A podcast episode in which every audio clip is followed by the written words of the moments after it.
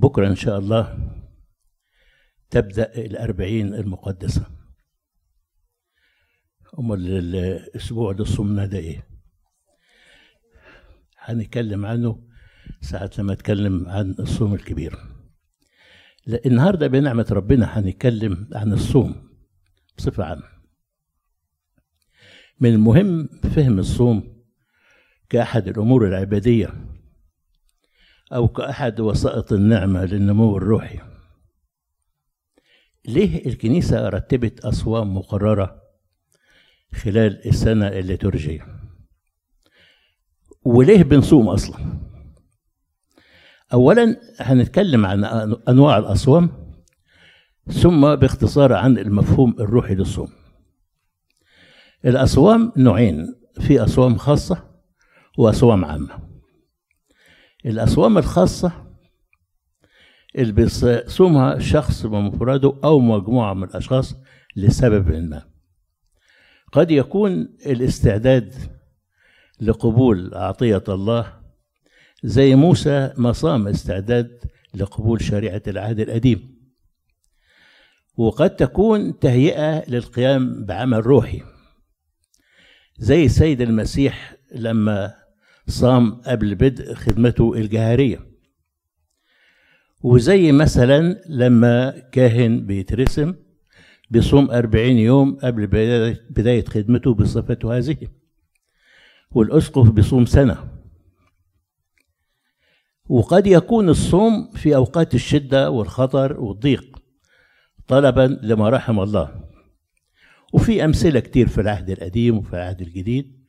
يعني أقرب الأمثلة في العهد القديم صوم أهل النينوى أو صوم يونان وفي العهد الجديد الصوم لمعجزة نقل جبل المقطم وقد يكون قبل الشروع في عمل طلب لإرشاد الله وعمله في هذا الموضوع. زي مثلا ما بنصوم قبل انتخاب البابا الجديد.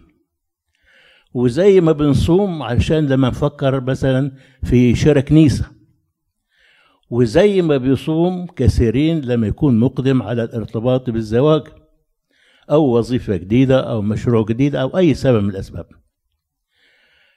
وقد يكون الصوم بسبب ارتقاء في الأمور الروحية زي صوم الرهبان. الرهبان لهم قانون في الصيام مشدد عننا.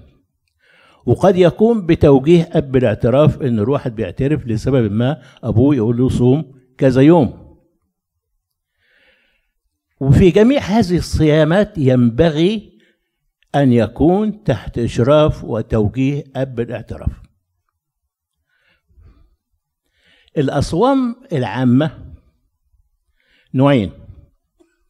في أصوام من الدرجة الأولى اللي بنسميها أصوام مشددة.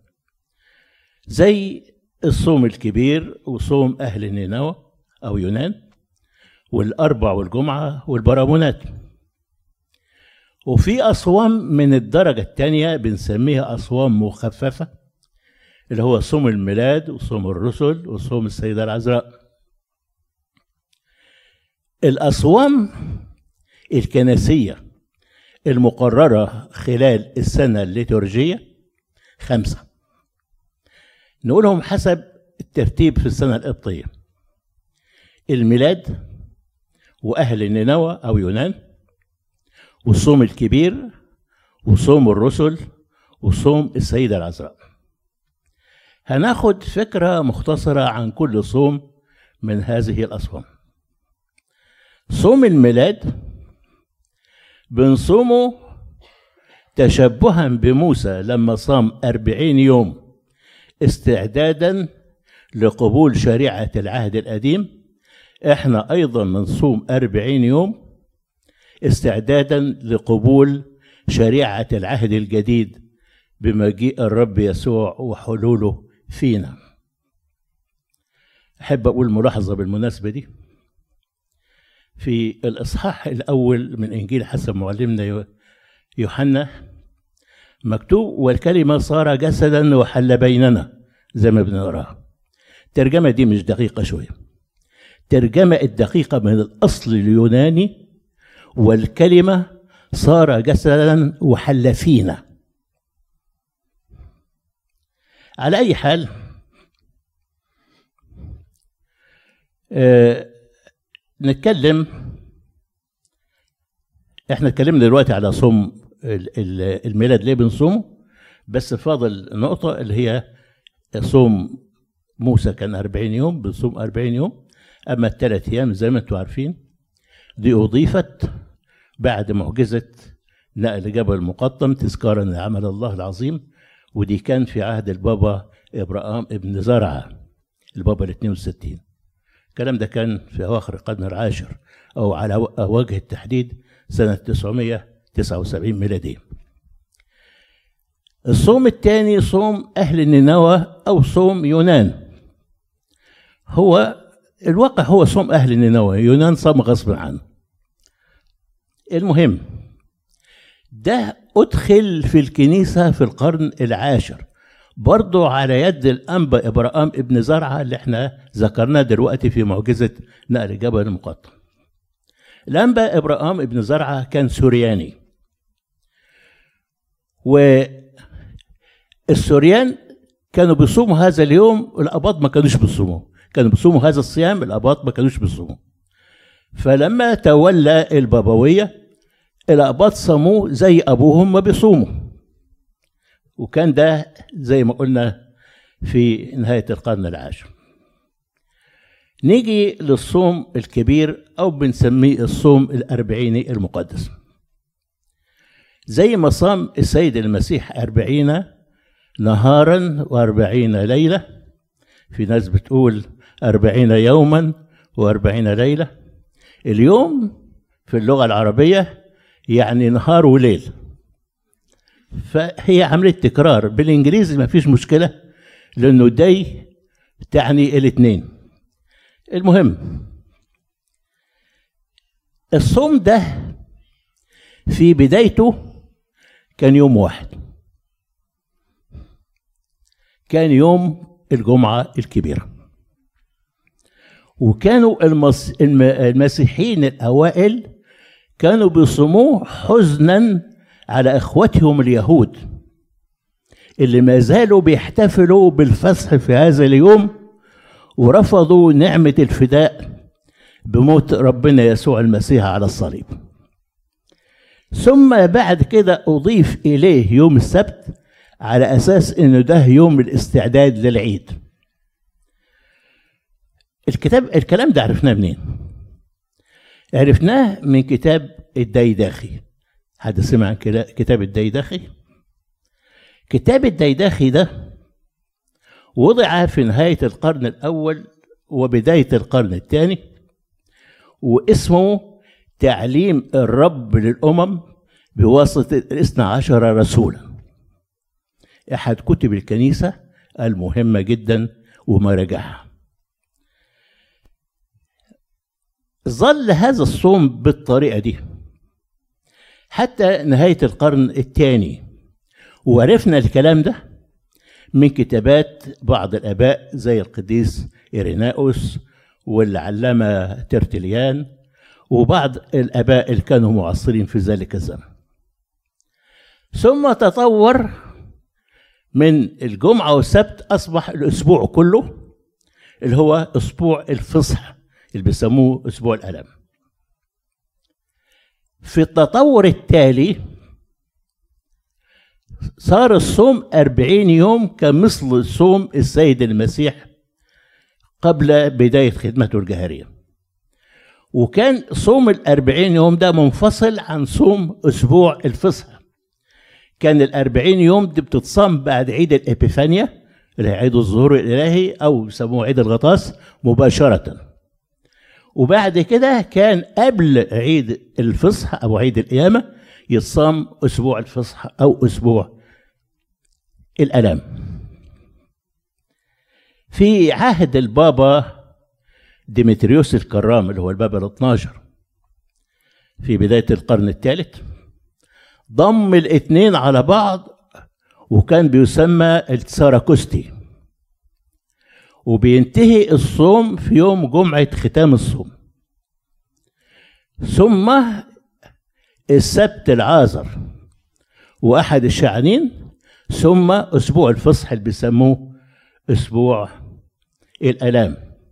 يعني كانت الأربعين يوم تنتهي يوم جمعة ختام الصوم وصوم سبت العازر واحد الشعانين يبقى كام يوم؟ 42 42 يعني كام أسبوع؟ ستة. ستة في سبعة ب 42 وبعد كده أسبوع الفصح يبقى كام أسبوع؟ 47 آه، آه، آه، سبع أسابيع. طب إحنا بنصوم ثمان أسابيع. اللي هو منهم الصوم اللي, سبق اللي صومناه لغاية دلوقتي وقلت لكم ليه. في القرن الرابع رهبان أورشليم وكانوا متشددين جدا. وصارمين جدا في عبادتهم. قالوا مفروض الأربعين المقدسة الأربعين يوم يصاموا انقطاعي لكن ما كانش ممكن يتصام انقطاعي لأنه السبت والحد لا يجوز في الصوم الانقطاعي فكان بيصام خمس أيام في الأسبوع انقطاعي بس. راحوا جم أضافوا أسبوع على السبع أسابيع عشان يبقى ثمان أسابيع عشان ثمان أسابيع في الأسبوع بنصوم خمس أيام انقطاعي يبقى ثمانية في خمسة بأربعين يبقى أدينا صمنا الأربعين انقطاع. الكلام ده أضيف في عهد البابا بنيامين الأول. ده البابا 38 في النصف الأول من القرن السابع.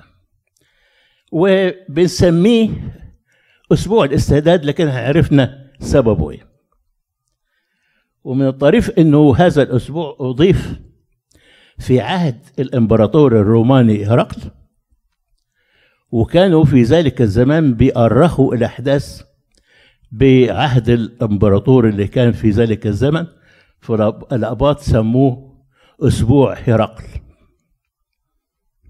من الطريف إنه البابا إبراهام ابن زرعة اللي أدخل صوم أهل نينوى أو صوم يونان الاباط أخذوا عنه هو ما كانش بيصوم الأسبوع الثامن ده لأنه سورياني والسوريان ما بيصوموش الأسبوع ده. فلما شاف أولاده صايمينه صاموا زيهم يعني الأباط أخذوا من البابا إبراهام صوم يونان والبابا إبراهام أخذ من الأباط صوم الأسبوع الثامن. نيجي لصوم الرسل.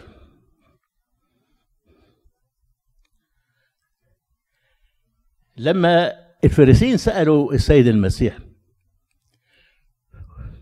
وقالوا له ليه تلاميذ يوحنا بيصوموا كثيرا أما تلاميذك؟ فيأكلون ويشربون يوحنا المعبداني قال لهم أتقدرون أن تجعلوا بين العرس يصومون ما دام العريس معهم؟ ولكن سيأتي أيام حين يرفع العريس عنهم فحينئذ يصومون في تلك الأيام. فنشأ صوم الرسل بعد ما رفع العريس لكن ما كانش ممكن يتعمل بعد عيد الصعود مباشرة لأنه كان لسه الخمسين المقدسة ولا يجوز الصوم في الخمسين فعملوه بعد ما تنتهي الخمسين. كان يبتدي بعد عيد الأنصار. في عهد البابا خريستوزولوس البابا 66 في القرن الحداشر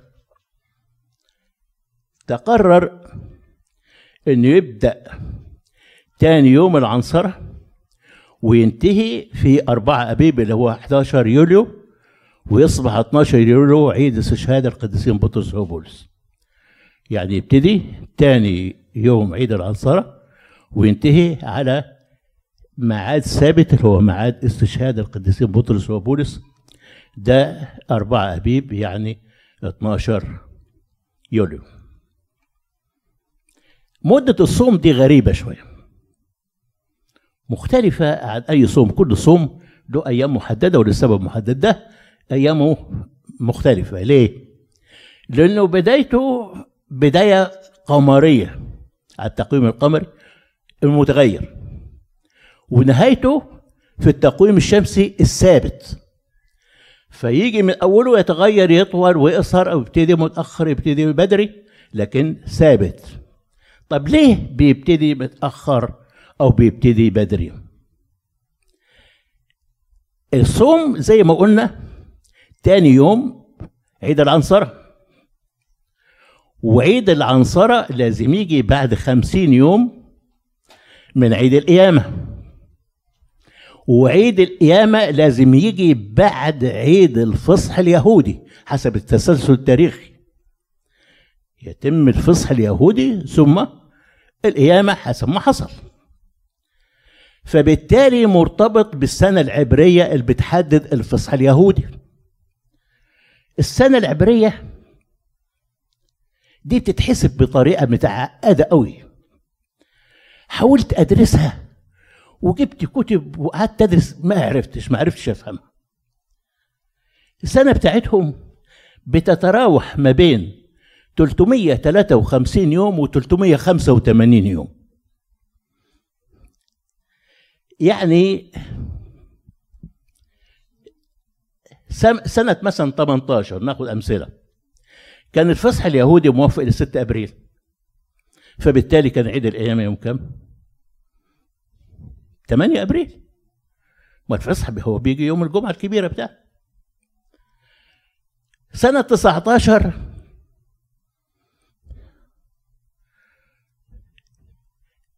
اتغير التاريخ. نيجي لسنة عشرين سنتنا إحنا اللي هي دلوقتي. عيد الفصح اليهودي هيجي يوم 17 أبريل. عشان كده عيد الميلاد بتاعنا جاي يوم كام؟ 19 أبريل. السنة اللي جاية إن شاء الله الفصح اليهودي هيجي يوم 30 أبريل. يبقى عيد القيامة هيجي يوم كام؟ 2 مايو. وزي ما قلنا حيث إنه بداية الصوم بداية متغيرة. حسب التقويم العبري والتقويم العبري قايم على التقويم القمري. يبقى بداية الصوم متغيرة لكن نهايته ثابتة. لذا بتتراوح أيام صوم الرسل ما بين 15 يوم و49 يوم. إزاي؟ يعني سنة 18 مثلا زي ما ضربنا مثلا. كان عيد في 8 أبريل. مدام منيرة حافظة التواريخ فالصوم بدأ في 28 مايو فكان 45 يوم. سنة 19 بدأ الصوم في 16 يونيو فكان الصوم 25 يوم. السنة دي إن شاء الله الصوم من 8 يونيو فهيكون الصوم 34 يوم. سنة 21 إذا عشنا هيكون الصوم 21 يوم. إزاي نحسب الصوم؟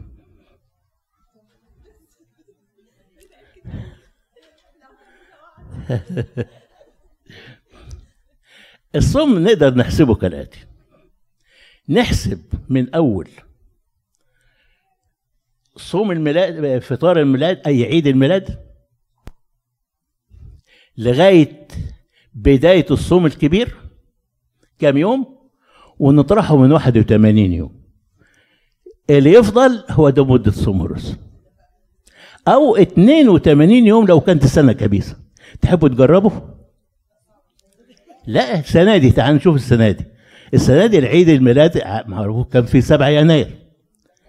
وبدينا نصوم يوم 24 يعني من 7 يناير لغاية 23 فبراير كام يوم؟ حد يقدر يحسبها بسرعة؟ 25 يوم صح؟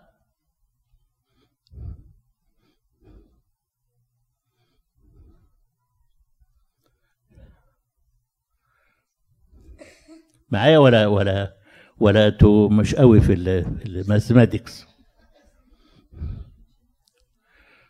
نعم؟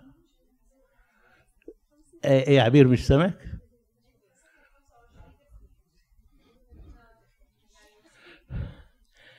شوف السنة دي ال- الصوم هيبدأ في 8 يونيو. فلما نيجي نحسبها نلاقي إن هو هيبقى 34 يوم.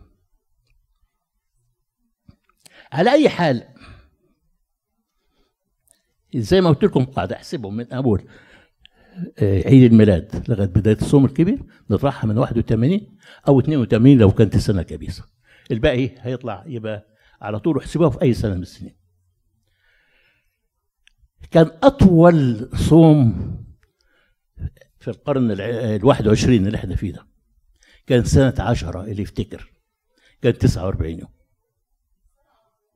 49 يوم في سنة 10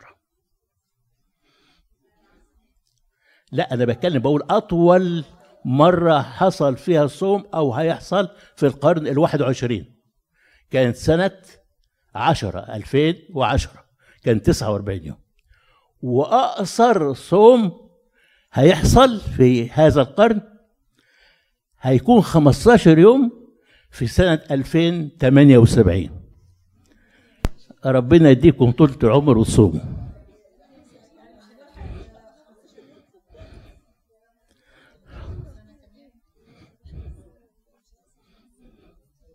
على أي حال نخلص من الموضوع ده بملخصه اللي إحنا قلناه إن إحنا نحسب الصوم الرسل إن إحنا بنصوم من فطار الميلاد أي من عيد الميلاد لغاية بداية الصوم الكبير ونطرحها من 81 أو 82 لو كانت السنة كبيسة. للعلم في الكنائس الأرثوذكسية الشرقية لأن العيد ده أو الصوم ده غريب شوية حتى الكنائس مختلفة فيه. آه، لمعلوماتكم في معلومة أنا ما قلتهاش إن الصوم أصلا ده بعد ما تقرر.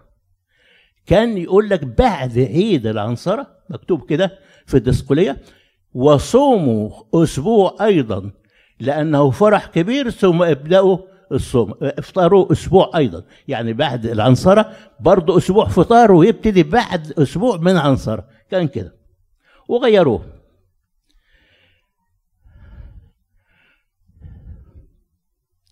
ال- السوريان الأرثوذكس كانوا بيصوموا 13 يوم ودلوقتي عملوه 3 أيام. اللي كلدان ما بيصوموش خالص. مش عايزين ندخل في تفاصيل دي لكن إحنا بنصومه سواء طول أو قصر لأن إحنا بنطيع الكنيسة. الطاعه دي مهمة جدا إن إحنا نطيع الكنيسة. ومهم جدا إن يكون في ترتيب والكل ملتزم بالترتيب ليكن كل شيء بنظام وحسب ترتيب مش كل واحد يصوم من مزاجه زي بعض الطوائف الأخرى كل واحد بيصوم من مزاجه فتبعتره نيجي لصوم السيدة العذراء. في قصص كتيرة سمعناها عن ليه بنصوم صوم العذراء. والبعض بيقول إنه العذراء نفسها هي اللي صامته. والبعض بيقولوا إنه التلاميذ صاموه لما آه، آه، تنيحت السيدة العذراء وبس- بنسمع آه، قصص كتير. إحنا لما بنيجي نتكلم ما نتكلمش إلا على شيء موثق دوكيومنتري. فحسب وثائق الكنيسة إنه هذا الصوم لم يرد ذكره في أي كتاب ولا وثيقة ولا أي مناسبة حتى القرن ال 12 إزاي؟ في قانون الأصوام المفروضة اللي وضعه البابا خريستوزولوس اللي هو البابا 66 البابا 66 ده تنيح سنة 1076 يعني في نهاية القرن ال 11 لم يرد في القوانين الكنسية المفروضة وضعها البابا أي ذكر لصوم العذراء حاطط أسومة ما فيش حاجة لصوم العذراء البابا اللي جه بعده اللي هو البابا كيرلس الثاني البابا 67 وده تنيح سنة 1090 أيضا لم يرد ذكر لصوم اسمه العذراء أول ذكر له في مواثيق الكنيسة وسجلاتها جه في كتاب الشيخ المؤتمن أبو المكارم وده أحد أراخنة الكنيسة ومؤرخيها والكلام ده حسب المخطوطة المحفوظة دلوقتي في مكتبة برلين في ألمانيا. كاتب فيها صوم العذارى بمصر من أول مصر إلى الحادي والعشرين منه ويتلوه فصحهم فصحهم يعني عيدهم. الشيخ أبو المكارم ده مات سنة 1209 يعني في بداية القرن ال 13 يعني أول ذكر له كان في بداية القرن ال 13 وكان باعتباره صوم خاص بالعذارى المتبتلات يعني الرهبات طلبا لمعونة السيدة العذراء لهن على تبتلهن. بعدها بشوية ابتدى العباد الناسكون اللي هم الرهبان الرجالة يصوموا أيضا زي ما بيصوموا الراهبات وبيذكر العالم الكنسي الصفي ابن العسال ابن العسال من أراخنة وعلماء ومؤرخي الكنيسة وكتبه لغاية دلوقتي معتمدة في الكنيسة. في كتابه اسمه المجموع الصفوي في جزء كفاية المبتدئين في علم القوانين بعد ما ذكر الأصوام الكنسية المفروضة بيقول إيه؟ ومن الأصوام ما دون ذلك ما كانش فيهم صوم العذراء. فبعد ما ذكر الأصوام بيقول ومن الأصوام ما دون ذلك في حفظ الأكثرين له وهو صوم عيد السيدة يقصد السيدة العذراء وأكثر ما يصومونه المتنسكون يقصد الرهبان والراهبات. وأوله مصر وعيد السيدة فصحه. الصفي بن عسال زي ما قلت لكم ده كتب كتابه ده في الربع الثاني من القرن ال 13 بعد كده ابتدى الناس يصوموه تباعا. ابتدوا الناس يحبوا يصوموه. لم يكن ينتهي القرن ال 13 حتى الكل كان بيصوم والشعب كله بيصوم. فراحت الكنيسة حطته في الأصوام المقررة لذا أحد الآباء سماه الصوم الذي فرضه الشعب على الكنيسة. نيجي نصوم الأربع وجمعة ده برضه ورا ذكره في كتاب الديداخي اللي إحنا قلناه دلوقتي. لأنه في يوم الأربع تمت المشهور ويوم الجمعة صلب السيد المسيح عنا. وده يصام بطقس الصوم الكبير. ولكن لا يصام أربعة والجمعة إذا جه في عيد سيدي أو في الخمسين البرامونات. كلمة برامون جاية من الكلمة اليوناني براموني براموني في اللغة اليونانية لها عدة معاني.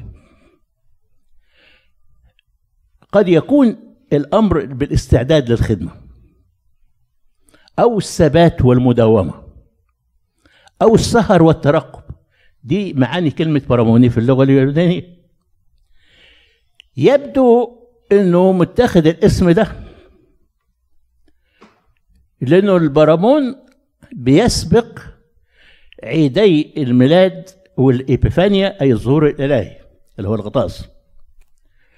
لأنه بيقول لك والسهر والترقب لأنه العيدين دول قداساتهم فيها سهر وترقب لأنهم بيتعملوا بالليل.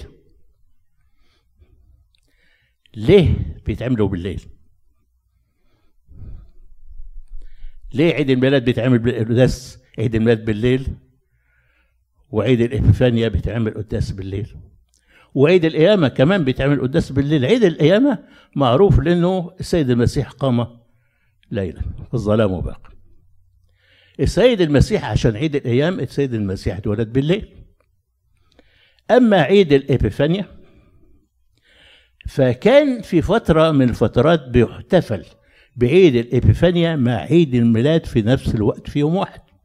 فكان القداس بيتعمل واحد الاثنين لما في فترة التالية لما تحققوا انه الميلاد يختلف عن الإبيفانيا وفصلوه فبقى يحتفل بعيد مستقل ظل واخد طقس زي ما كانوا بيحتفلوا بيه بالليل مع عيد الميلاد أصبحوا يحتفلوا بيه برضه بالليل زي ما كانوا بيعملوا.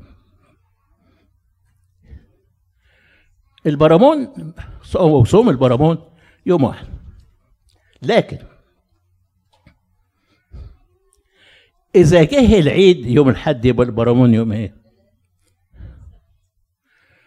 سبت السبت لا يسمى انقطاع البرامون لازم يسمى انقطاع فبيدوا له يوم قبله جمعة وسبت لو جه يوم الاثنين يبقى قبله إيه؟ الحد ما يصومش انقطاع اللي قبله إيه؟ السبت ما يصومش انقطاع يبقى يحطوا له الجمعة كمان. لكن غير كده هو يوم واحد. آخر حاجة في الصيامات. صوم قصير صغير مدته تسع ساعات. اللي هو صوم إيه؟ قبل التناول ليه تسع ساعات؟ في أسباب في ناس بيقولوا أسباب. في بعض بيقول لك التسع ساعات ترمز لتسع أشهر الحمل عشان الإنسان لما بيتقدم بيتولد ولادة جديده الكلام ده مش صح. الولادة الجديدة بتتم في المعموديه أما التناول فده شركة مع المسيح. زي ما بيقول بولس الرسول كأس البركة التي نباركها أليست هي شركة دم المسيح؟ الخبز الذي نكسره أليس هو شركة جسد المسيح؟ يبقى ده شركة. في ناس بتقول علشان المناولة تبقى على معدة فاضية. وأول حاجة واحد ياخدها التناول. في ناس اللي بيقولوا عشان تسع ساعات دي فترة كافية للهضم والمعدة تبقى فاضية. في ناس ربنا بيديها العافية ثلاث أربع ساعات وتكون هضمت. وفي ناس عندها عسر هضم بتسع ساعات وعشر ساعات وخمستاشر ساعة ما تكونش هضم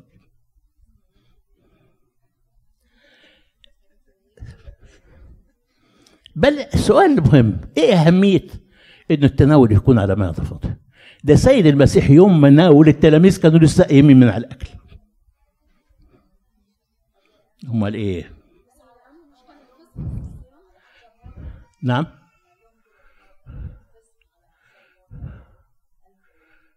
لا أنا بتكلم على ساعة لما سلمهم سر الإفخارستية كانوا لسه قايمين مع الرسول كان إيه؟ كانوا صايمين ليلة الفصح كانوا بيصوموا اليهود؟ لا أنا بتكلم دلوقتي ساعة لما ناولهم كانوا واكلين لسه. يعني يعني عملية المعدة فاضية دي ما ما لهاش آه.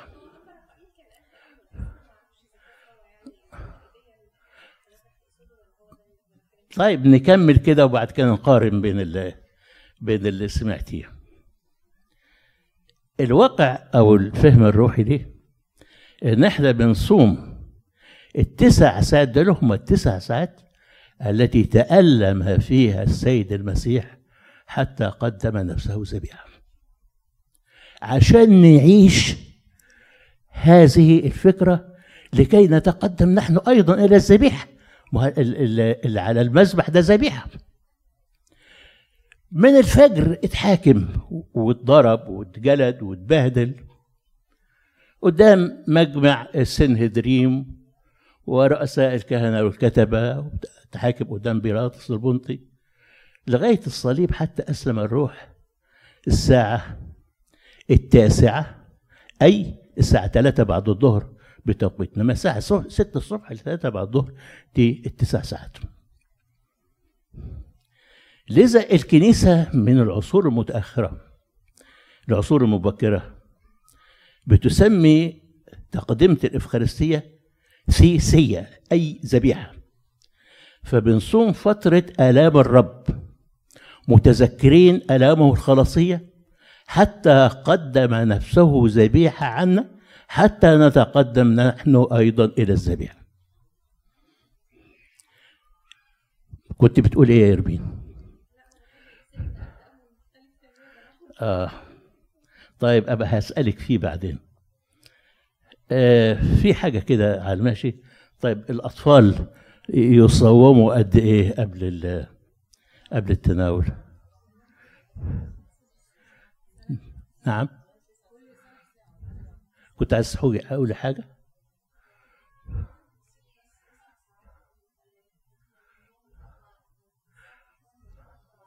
لا لا إحنا بنتكلم عن الآلام الخلاصية اللي تمت على الصليب على الصلب. من من باكر من أول ما قبضوا عليه وابتدوا يحاكموه ويبهدلوا فيه لغاية لما أسلم الروح. تسع ساعات كده.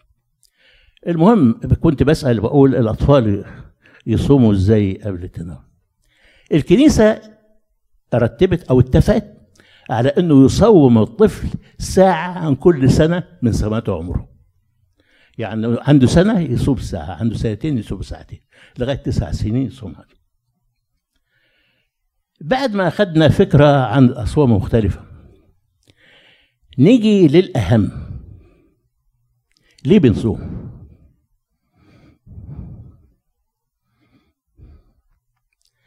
سمعنا بعض التفسيرات المختلفة عن الصوم. الواحد مثلا بيقول إحنا بنصوم عشان لما نجوع نشعر باحتياج الفقراء. هو الشعور باحتياج الفقراء ما يجيش غير بجوع وبعد ما نفطر ما نشعرش باحتياجاتهم. طيب يبقى معنى كده إن الفقراء ما يصوموش.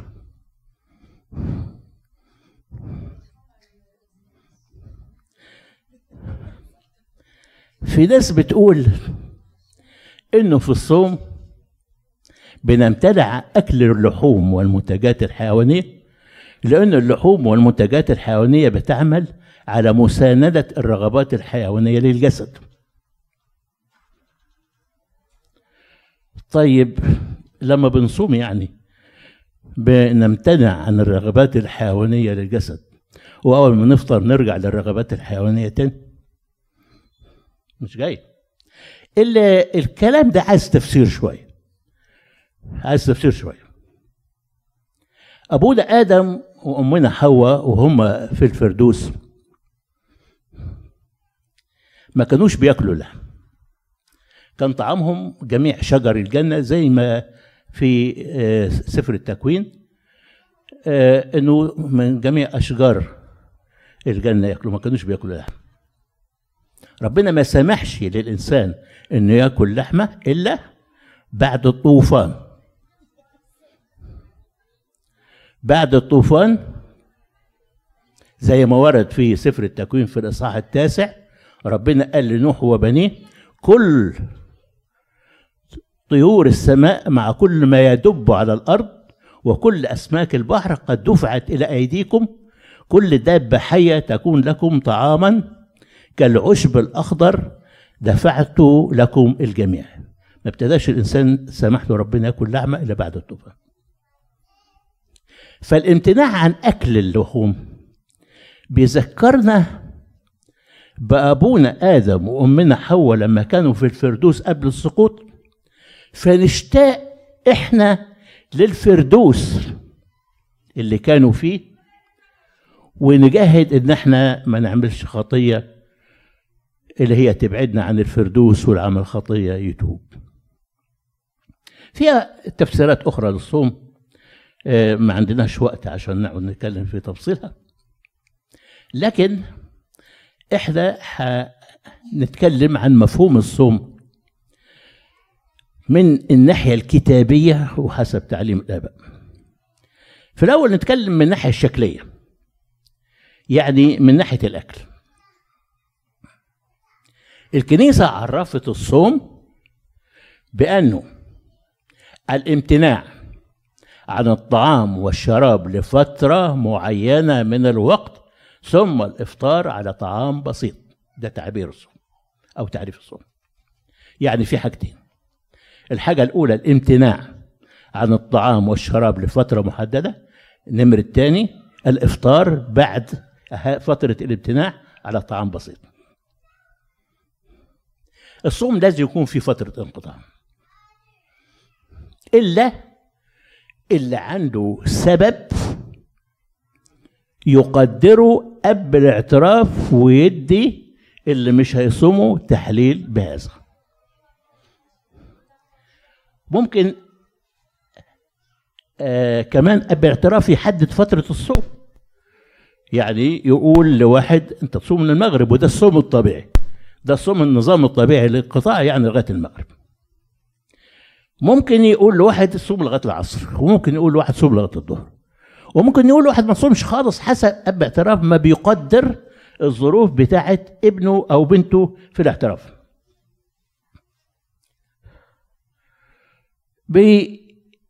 بيقدرها من عدة نواحي. من ناحية القامه الروحية من ناحية الظروف المرضية من ناحية السن من ناحيه أي سبب أبونا يقدر يقدره عليه إن هو يوجه المعترف انه يصوم بس لازم المعترف إنه يطيع باعترافه لئلا يصاب بضربة يمينية أو ضربة يسارية لئلا يرتئي فوق ما ينبغي أن يرتئي فيسقط في الكبر والذات أو لئلا يتكاسل فيدخل في الفتور الروحي. بس لازم المعترف يكون أمين مع أب اعتراف يعني ما يجوش عشان أبونا يديله حل يقول له يا أبونا أنا لما بصوم بدوخ ولا عينيا بتزغلل أبونا مش مخبر. ده الله يدين كل واحد لازم يكون أمين إنسان أمين.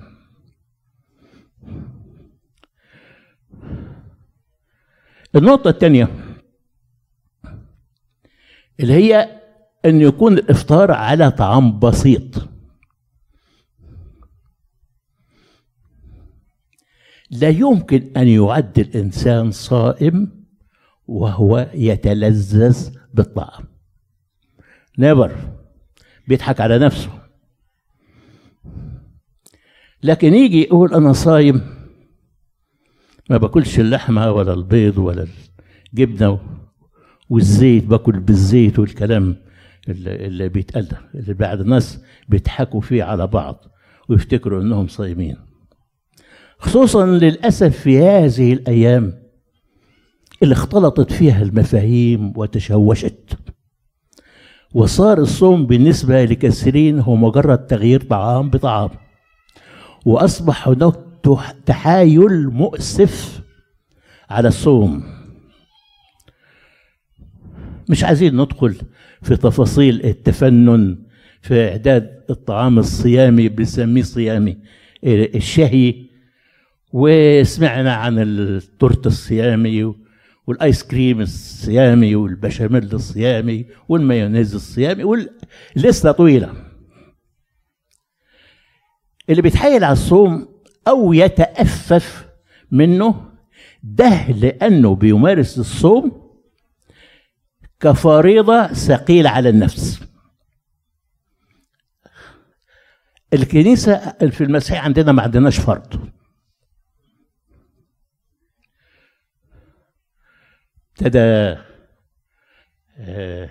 بيتر يقف يأشر لي وساعات إرمين تقف تأشر لي ما أعرفش ليه أنا أول ما أتكلم بي بيضطهدوني ليه.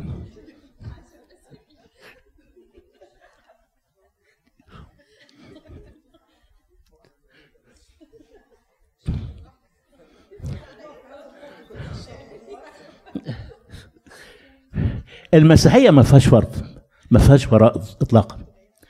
لكن كل ما في عبادتنا أمام الله صوم صلاة أي حاجة من الحاجات دي ذبيحة حب مقدمة لله. الصوم ليس هدف في حد ذاته ولكنه وسيلة. أحيانا بنخلط بين الهدف والوسيلة ونعتبر إن الوسيلة دي هدف. الصوم ليس تغيير طعام بطعام. ربنا ما يهموش الأكل.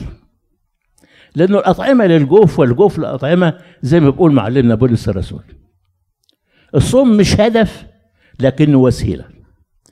والوسيلة يعني سلوك معين للوصول إلى هدف. والهدف هو الدخول إلى عمق الشركة مع الله. والدخول إلى عمق الشركة مع الله لا يكون إلا بالتوبة. والتوبة لا تكون إلا بالتذلل أمام الله. والصوم هو وسيلة التذلل أمام الله طلبا للتوبه أذللت بالصوم نفسي. خلوا بالكم بيقول نفسي. وكل كلامنا بنقول تذلل النفس مش إذلال الجسد زي ما بعض بيقولوا أو بيعتقدوا. إحنا ما بنذلش جسدنا ابدا. جسدنا ده زي ما بيقول بولس الرسول فإنكم أنتم هيكل الله. وبعد كده بيقول برضو أو لستم تعلمون أن جسدكم هو هيكل الروح القدس الذي فيكم الذي لكم من الله. وجسدنا أو أجسادنا هي أعضاء المسيح. بولس الرسول بيقول ألستم تعلمون أن أجسادكم هي أعضاء المسيح؟ وهيكل الله. وهيكل الروح القدس وأعضاء المسيح لا تزل بل تكرم. لما بولس الرسول بيقول بل أقمع جسدي وأستعبده ما يعنيش إنه بيذل جسده بالعكس ده بيعني إن هو بيقمعه زي لما يحطوا اللجام في بق الحصان علشان للسيطرة عليه وتوجيهه التوجيه السليم. وهكذا الصوم الروحي النسكي ليس هو إذلال للجسد بل هو تكريم للجسد لأنه بيطوعه ويرفع من شأنه ويوجهه الوجهة الروحية السليمة. فبدل أن يكون مميز بالغرائز أو مسير بالغرائز الحيوانية يصير الجسد مستنيرا خاضعا للروح وأخيرا هنقولها في دقائق باختصار يعني الصوم هو أحد أضلاع مثلث روحي اللي هو الصوم والصلاة والرحمة. إذا ما كانش في المثلث كامل يبقى ما ينفعش. الرحمة يمكن سمعنا كتير عن عن الصوم وسمعنا عن الصلاة وتاملات كتير فيها. رحمة مهمة جدا ومكملة جدا. في العهد القديم والعهد الجديد بيتكلموا عن الرحمة بيقول السيد المسيح إذهبوا وتعلموا ما هو أني أريد رحمة لا ذبيحة. ده قالها مرتين ده الآية دي بالنص اتكررت ثلاث مرات. مرة في العهد القديم ومرتين في العهد الجديد. في العهد الجديد السيد المسيح قالها مرتين للفريسيين. وفي العهد القديم قالها هوشع بنفس النص لأهميتها الشديدة. عشان كده الكنيسة بحسها الروحي بذكر أولادها أيام الصوم وترتب معاهم وتقول طوبى للرحمة على المساكين فإن الرحمة تحل عليهم والمسيح يرحمهم في يوم الدين ويحل بروح قدسه فيهم ناخد تدريب أخير نشترك معاه بيه كلنا لما نروح البيت إن إحنا نتأمل في الإصحاح 58 من سفر أشعياء النبي. ربنا يبارك في حياتكم ويبارك في صومكم ويقبلوه ويملى بيوتكم بكل بركة وسلام له كل كرامة ومجد إلى الأبد. آمين.